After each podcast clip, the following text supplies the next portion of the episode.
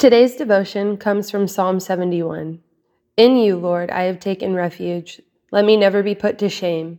In your righteousness, rescue me and deliver me. Turn your ear to me and save me.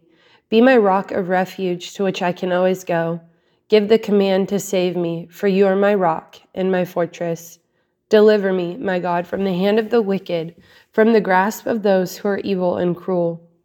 For you have been my hope, sovereign Lord, my confidence since my youth.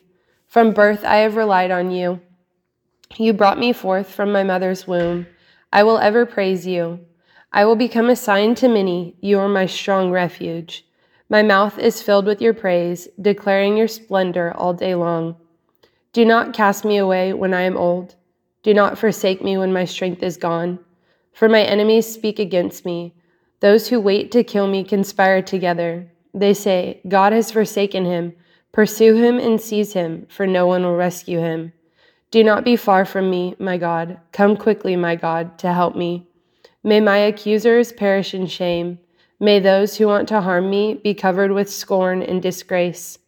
As for me, I will always have hope. I will praise you more and more. There is something that everyone wants, and yet almost everyone fears to grow old.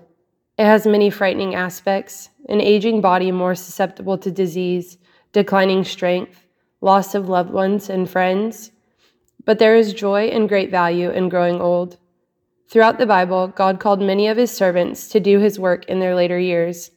Abraham was a 100 years old, and Sarah 90 when Isaac was born.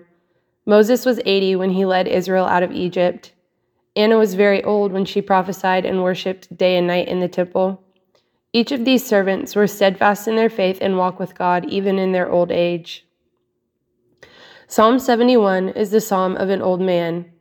Trials and problems plague him, but like God's older servants before and after him, the psalmist affirms his trust in the Lord. Even in difficult circumstances, he displays an unrelenting faith in God. Throughout the psalm, the author acknowledges that God is his hope, his refuge, his rock, his salvation.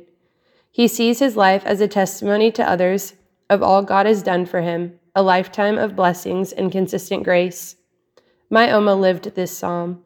Her life, filled with difficulty and sorrow, but also joy and peace, is a testimony to me and many others. Her faithfulness was a direct reflection of her faithful God. He was her constant companion and faithful friend, and it showed in the way that she lived, in spite of all the problems she experienced as she aged. She was a witness and a testimony to God until she took her last breath, and her testimony remains living in the memories of all who knew her. My prayer as I reflect on the words of this psalm and the life of my Oma is that I grow old to the glory of God. I pray that as I age, I may grow bolder and more committed to God. I pray that I continue to desire to live and die in a way that shows God to be the all satisfying treasure that I know Him to be. John 21 18 and 19 describes the death by which Peter would glorify God. There are different ways of dying, just as there are different ways of living. But for the Christian, living and dying should glorify God. All of our days, and even our last hours, are supposed to show that Christ, not this world, is our treasure. Our lives are a testimony to what God has done for us, a display of his constant help in all the days he has known us. When our hearts find their rest in Christ, we are able to say, As for me, I will always have hope. I will praise you more and more. And when the end finally comes, we can reiterate Paul's words I have fought the good fight, I have finished the race. I have kept the faith. Now there is in store for me the crown of righteousness, which the Lord, the righteous judge, will award to me on that day, and not only to me, but also to all who have longed for his appearing.